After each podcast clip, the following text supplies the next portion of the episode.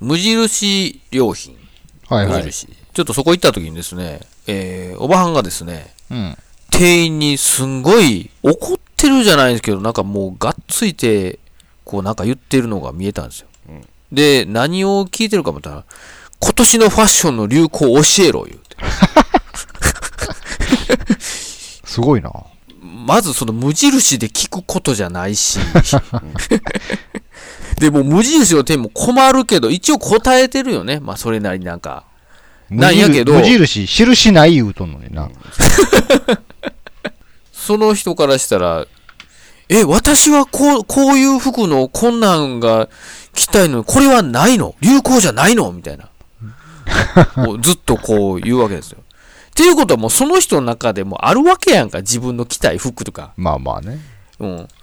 で、それが単純に無印ないだけやんって、っまあまあまあ。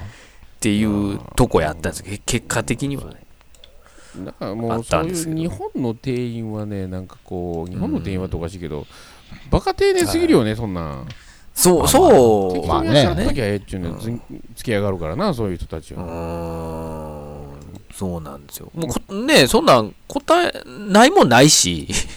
単純にユニクロ行ってくれって言えばええだけやるやん けどなうんなユニクロと間違ってんちゃいますあ、その人がね。あユニクロで無印良品行ってくれって言われたかもしれ んな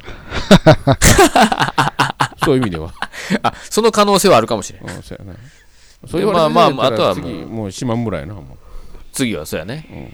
無印の店員の人が、じゃあ島村行ってください言うたら、うたらい回しやよかった。そうやな。